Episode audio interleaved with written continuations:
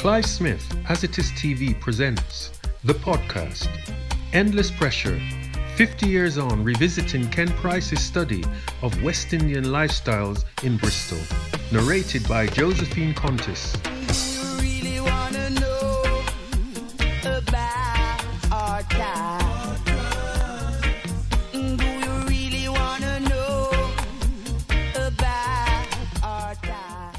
If it wasn't for us as a people, I do not know what Bristol would have would have been because St. Paul's was a wreck.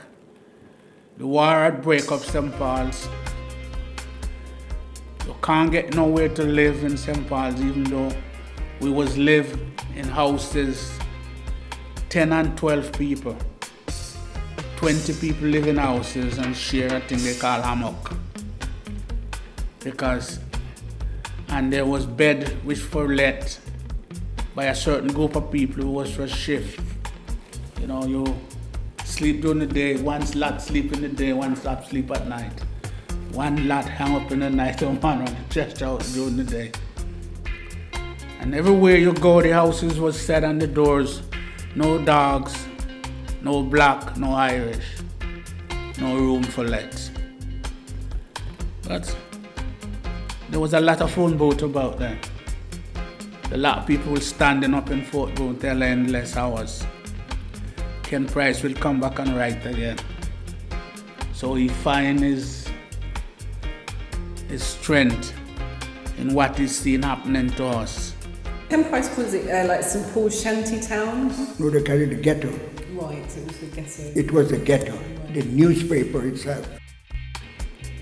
I don't know if he done any work for many stars because I never saw him go to work like go to work. He's at work every day with his book and pencil.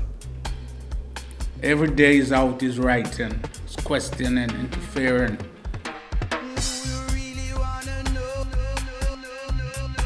We had hard times and we were trying to make something better for our children. And so many of them knew what he was doing in a sense because there was a youth, intelligent bunch of guys. Myself was a bopper then, you know. I just go around with him. He become my buddy. I, I thought he, he, he, he was just using us to, to, to um, gain his PhD. Who was Ken Price and why is this story important to tell? He was a young Jamaican man who came to the UK in 1963, aged 21. Despite the overwhelming odds of experiencing racism and discrimination, he managed to study A levels and do a sociology degree at York University. Between 1969 and 1974, he went on to do a PhD research at the University of Bristol. Ken Price's research was radical and he was an innovator studying West Indian people's lifestyles in Bristol. He was a sharp and shrewd person, very respectful, very intellectual. Which was groundbreaking and controversial. Ken stated research studies need to have insight into black people's experience from non academics and non experts in race relations. He gives examples such as writers, novelists, and activists like Malcolm X, James Baldwin, Vidia Naipaul, he states humanistic accounts from inside. Ken Price actually captured what was happening to black people from a grassroots level since he personally noted his own experience being a West Indian. It's very difficult to, um, to get job, especially as a young black person. The racism was really rampant, but it didn't bother me. Part of his research tells a story in the language of the West Indian people in Bristol to capture how they evolved and adapted to achieve life goals in the face of overwhelming odds and their own positive contributions in their efforts to cope with life in Britain. Um, the English, they perceive us as being noisy and um, loud and, you know. This project involves people who had knowledge and were partly involved with Ken Price's research, they share their experiences of what life was like for them in the West Indies and their experiences coming to a strange land, including their understanding of Ken Price's research, which later became a book called Endless Pressure. He's at work every day with his book and pencil. Every day he's out, he's writing, he's questioning. Kwame Roy Kathy Rhoda, who were part and knew about Ken Price's research 50 years ago in Bristol, gives their account of coming to the motherland. My name is Wilbert Davis. I born in Jamaica, grew up in Jamaica. My name is um, Kwame Benin. I'm from the island of Jamaica. My name is Laurel Roy Hackett. My name is Catherine LeQuant. I was born in Dominica in the late 50s and came to live in England in 1962. My name is Rhoda Elizabeth Reddock, and I am Professor Emerita in Gender, Social Change and Development of the University of the West Indies St. Augustine campus in Trinidad. Can you share some of your experience with Ken Price? I myself was a cricketer from back home, so we drive a cricket team called Bristol West Indies Cricket Team. And we socialized playing at Rose Green. During that time, I met Ken Price. In those times, I drove a car, so Ken never drive a car. So that allowed us to be close. He was a sharp and shrewd person, very respectful, very intelligent. We used to meet up in the evening to drop him off at different places. Bamboo clubs. We go to party after that. During the weekends, he will pop into the bookie shop. He's quietly go off in the night on his own home, back home. He don't take no one home with him, more than his book and his pencil. I met Ken Price. He was at that time teaching in the Department of Sociology. He was a very politically progressive, and so was I at the time. And I think he found me a kindred spirit to bounce off ideas. We shared a, a, a kind of intellectual curiosity that was very symbiotic. I met Ken Price um, early 70s. He came to Bristol and um, he wanted to write a report about the um, discrimination in, in the education system but also to highlight the unfairness and the discrimination that um, young people face. I always admire Ken for what he was doing here because he was in a white country and he's trying to do something amongst us. He was doing it because of us and he was doing for us. And hopefully that the generation from us would adopt the kind of principles and things that he was doing. Rhoda, a former academic colleague and a good friend of Ken Price, explains and shares her experience with Ken Price and his work. It was very good that he began introducing feminist texts in his reading list. He began to introduce issues of rape, etc., sexual violence, so that he had begun working with the early rape crisis there were several critiques on Ken Price's work, one being on the lack of gender issues. Although in chapter 7 on page 88 he interviews and observes and speaks about women on the receiving end. Tribute that I did, it was called Women Still on the Receiving End. And in fact, and it drew from one of his chapters, which was called Women on the Receiving End. Do you know what his aims were regarding his research? I think Ken's work tended to be decolonial, it was critical, it was class conscious, it recognized the power structure, it critiqued traditional knowledge, and put forward new approaches. It was extremely innovative and path breaking at its time. A West Indian man, a mainliner, which Ken Price terms as another lifestyle, joined the Commonwealth Coordinating Committee, the CCC, which supported immigrants and was the founder of the St Paul's Festival. The CCC was the largest formed organisation in race relations in Bristol, which was mainly supported by white middle class people. That later collapsed and became the West Indian Parents and Friends Association. Roy talks about his experience meeting Ken and race relations. He is still part of the association today. Roy, a mainliner as Ken Price termed it in the Lifestyles, who was also involved in the bus boycott in 1963. Unfortunately, although he was part of us, I didn't go into anything that he was doing deeply. I only know that actually he was doing something good because he had a lot of followers, like we had a lot of followers, you know, including the, the St. Paul's Festival. Because when we talk, when we thought about the St. Paul's, it was a thank you to the people of St. Paul's. I met Ken Price because um, he was doing a research. Um, because he said to us that um, it was to do a, a research within education. I never really knew what the study was. I knew he was at university and he was studying writing, and everywhere we go, he was documented all the information.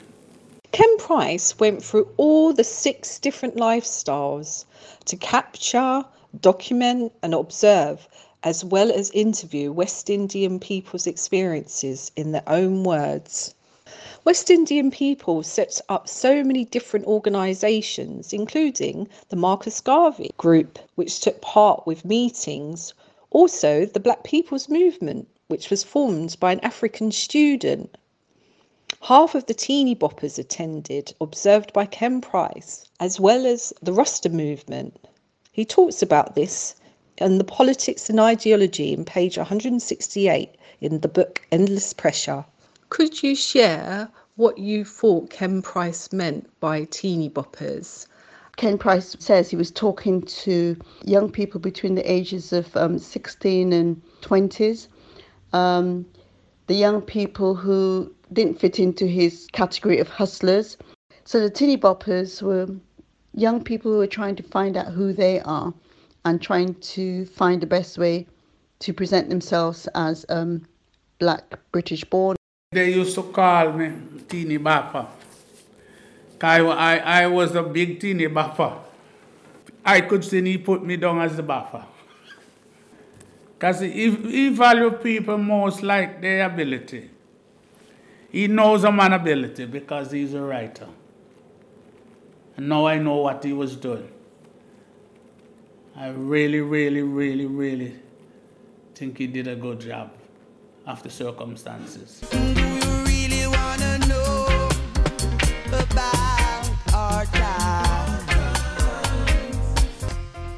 Ken Price captures the endless pressure of the West Indian people living in Bristol and the pressures mounting up, and how forward thinking he was in his approach, since his study predicted the 1980 riots in Bristol and thereafter in other parts of England due to the brutality and violence from the police. Wilbert goes on to share his experience. In Bristol, the police pull you up, question you, go to party at night, they'll raid the party. I remember there was a, sh- a place in Grosvenor Road called the Black and White Cafe. It wasn't only white people go there, black people, it was a mixture of people. There was nowhere else to go as a daytime or evening time, so the, the chap will gather there to have conversation about their work and what they don't do you know, smoke their pot herbs. And I gladly can never smoke. And neither myself, we wasn't a drink of beer or anything like that. So we was lucky from get away from drugs. But then, as you gather in the cafe, like in the evening, the police will come by. They know you had nowhere else to go than sit in the cafe but they will come with the dogs time after time. Some weekend they provide raid by parking up bus along the highway and Grosvenor Road and move out everybody into the bus to the Trinity Road police station. The worst of, it though, we did not know where to socialize until the Tony Bullimore create the Bamboo Club and it become a home. Now, it must be one of the best places ever built in England because it was more peaceful. It was entertaining, and people have nothing to do after the end of a day to go and listen to the music, celebrate, dance to the Bob Marley music. Peter Tosh and all these music was about that time. Reggae music came in, the blues, And at the same time, the police will come at night as well after it closes to disturb the people leaving the club. And Ken Price went away and left us. And I still we're still under the pressure. And if Ken Price come back again tomorrow, we're still under the pressure.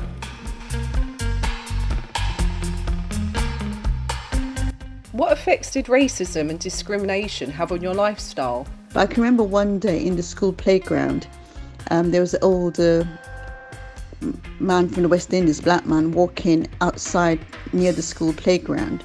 We were in the playground, and a lot of the children ran to the fence to stare at this man. They were staring at this man, and the teacher, who was on duty at the time, went over to them and said loudly, Why are you all staring at this darky when we've got our own little darky pet here? And he turned and looked at me, and I've never forgotten that. The racism was really rampant, but it didn't bother me. I built my company, I call it Shaft Haulage. It become a demolition company where knocking down old houses and tip the rebels around Bristol. In school, also, there was a fair amount of discrimination. Were more discrimination for, from the teachers. I remember um, on several occasions, um, the teachers would call us name monkeys and go back where you come from and things like that, you know. And the people in the classroom would laugh. Can you remember what work your parents and grandparents did in the West Indies? My grandmother taught me to read and write. She had a little infant school, thatched house, and he taught all the kids in the village. And apart from that, she was a midwife. My father, he was a um, farmer. My mom, she was, I mean, I love her to the maximum. She, she, she was everything. In Jamaica, my grandparents were from the farming community. Plowing the field, you know, planting food. And don't forget, it, we, we didn't have no plow that we can have the, the, the cows or the horse can drag it along and plow the field. It was literally back breaking. My father was a farmer in Jamaica. He farmed and he grows all type of fruit. He had all type of cattle, and he made a good living on farming. He do a, farming he call catch crop. He know the season when to sow. He know the season when to reap. And he make sure that all the four seasons of the year he had fruit coming in so he can go to the marketplace. He raised chicken, but them eat them now abundantly in England. He raised pigs, where they eat them still abundant. He raised cow, he raised goat, and he done very well. And my mum had her own business. She ran a guest house, um, boarding, boarding lodgings for um, especially policemen. And my father worked as a policeman. Britain ruled Jamaica from 1655 up until Jamaican independence in 1962, although the Queen of England is still the current monarch of Commonwealth realms, including Jamaica. After the Second World War in 1948, West Indian people were invited over to help clean up England. So, since Britain ruled Jamaica and Jamaicans are British, they would be welcomed into England. Why did you come to the UK? I came because my parents um, came to England to the call of Mother Britain to come and help um, restore the country, rebuild the country after the Second World War, come to do the work that um, the local people, the white people, did not want to do. So they came here. England did call us to help to rebuild after the war. But when we came to Bristol, they didn't want us, and they pushed us in the poor and deprived, and very matter of fact, it's like a ghetto. Um, I came to England in 1965, just before my 14th birthday, leaving poverty-stricken Jamaica behind, and um, I'd be coming to a better life, and um, things would be much better for me in all aspect of life, education, job wise. Come to England. You wanted. Oh, or it's your, your mother country. And we felt at the time that everyone of Jamaica felt at the time your mother was one important person, so you have to visit your mother country. Did you feel part of the British society? When I came to England, I came to England as a British and Englishman. When I said I meant my passport was an English passport. I have no knowledge being more black than black Englishman. My country was taken over and run by the British. I never came here to have a thousand pounds because if I did have a thousand pounds, I wouldn't have come to England. So I came to England because my father came here to spend a short while and he spent two years. He couldn't stand this rough because he was doing better back home than what he's done in England. He came and worked into a, a, a mill, make flour. He was earning less than what he was paying his worker back home to work on a farm. And he went back and he never come back. My mother would not come to England. We have no other language and we have no other whatever. We are speaking and writing, we're writing it in English. So let's say we cannot speak it, but we're writing it. But they still did not budge. We had hard times and we were trying to make something better for our children. I came to England in 65 and I leave 95. So in, that, in those 30 years, I've never felt part of British society as being British. But going to Florida, like I said, it really um, let, let, me appreciate England and see that England is um is home, quite honestly. Me of myself, looking back, I don't know why I came to England. I didn't came here to look for money. You know, not goal like some people probably have done, because I didn't have no goal home. I didn't have no money. I didn't know money. But I know that England was our mother country. And I really felt let down by our mother. Because the Queen is still the head of state. We in the Caribbean worship the Queen more than the British does. When the Queen arrived in Jamaica, people lie down on the street for her to walk on them if she's going to walk in them out. And now we find it is hard to disbelieve. That's the way things are. In a way, I've always felt like a, a visitor here. And I've been here for what, over 50 years. I do feel part of, I have to make it, this is my home. I've adapted the best that I can. As I said, we was promised that to clean up England, we did. Being a British, I think it did mean something. But after a while, I have to go myself and purchase my British citizenship.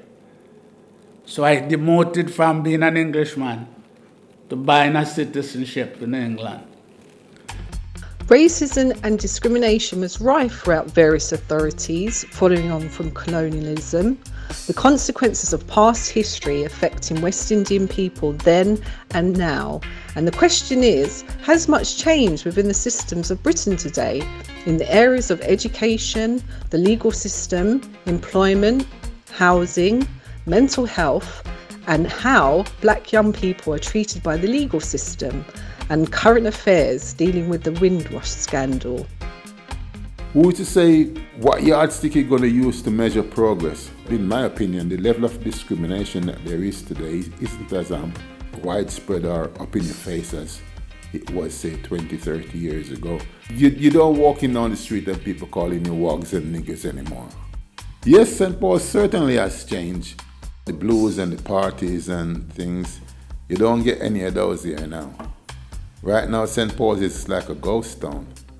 In those days, um, when St. Paul's was vibrant and St. Paul's was kicking, um, St. Paul was just something else. In the 60s and 70s, there were a lot of black businesses around. Engineers, and of course, your painter and decorator, your carpenter, your masons, All all different kind of um, businesses were, were, in St. Black businesses were in St. Paul's. People were owning their own property. The first generation brought that ethos. The second generation and third and fourth and generation after, they looked towards the council to be um, to be the provider. We formed in 1968. I'm still here. 1962, sorry, and I'm still here, trying to find out why.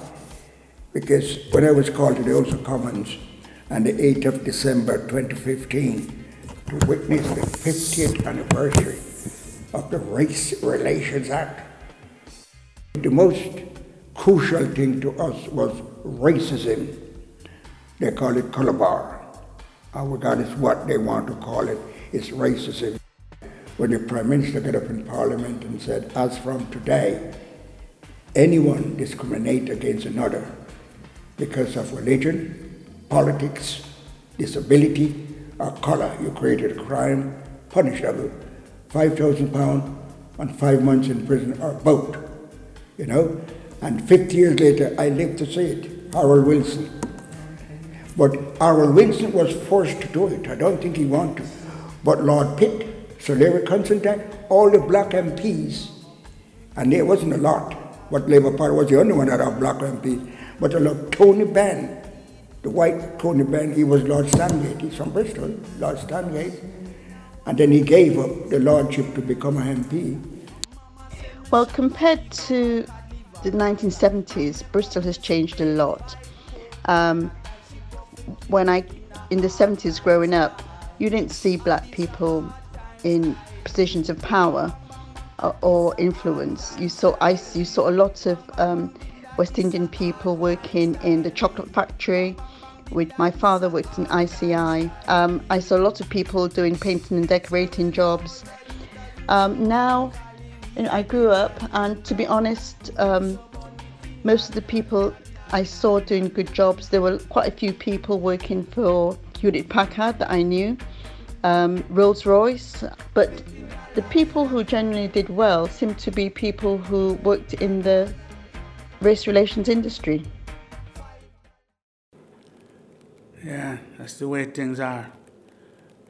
Things is just being better now. But the Windrush crisis is now plaguing us again.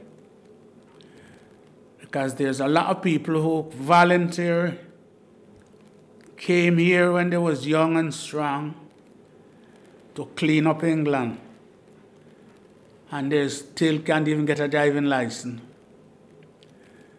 Most of them was rejected and feel so disappointed. A lot of them had sent home because they had no way to go. So they was sent, but they was deported back home with nothing. And the worst deportation you can ever think of is go back with no clothes.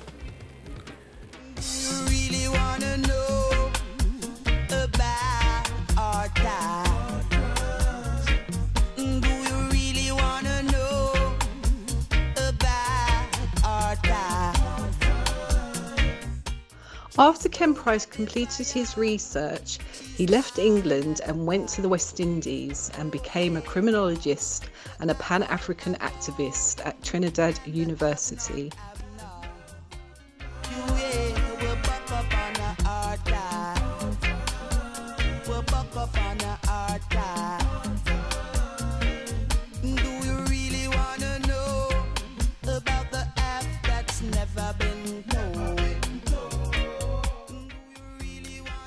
Is his work relevant today?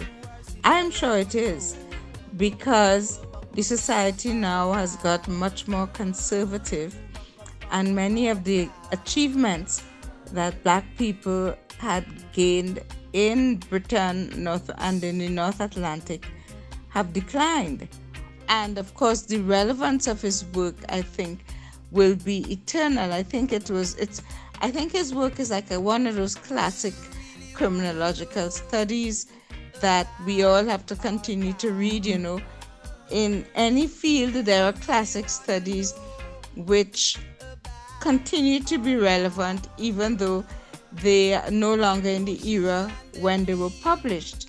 And I certainly believe that Endless Pressure is one of those classic studies, criminal studies of British criminology, which would continue to be classic reading for criminal, criminologists, sociologists, and even historians in the years to come. I'll give him 10, 100, 10 out of 10. For what he has done, I must say, is a good thing.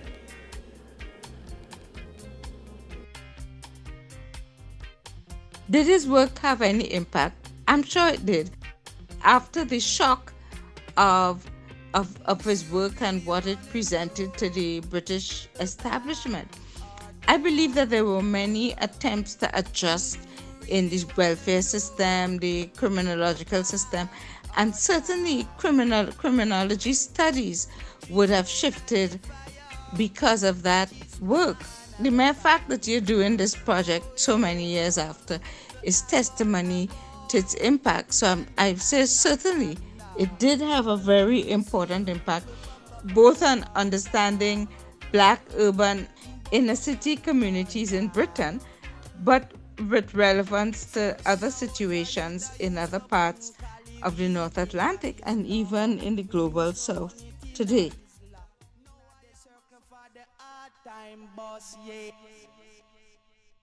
Yes, if he was doing his work today, what advice I would have given him? Yeah, I think that the biggest lacuna I would see in Ken's work today is the absence of gender analysis.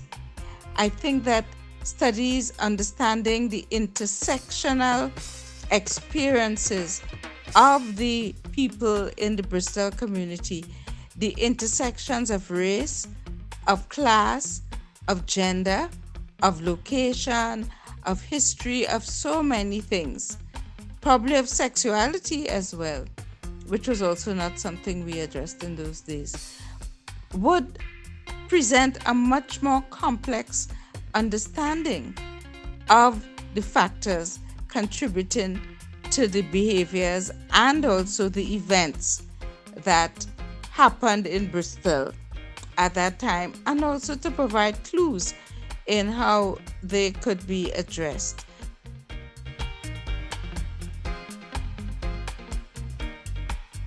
Thank you for listening to this podcast, and we truly hope you enjoyed it.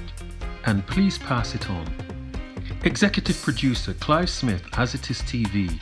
Email asitistv at yahoo.co.uk. Narrative Principal Researcher and Editor Assistant Josephine Contis. Special thanks to Pablo Gad for the use of his music, Hard Times.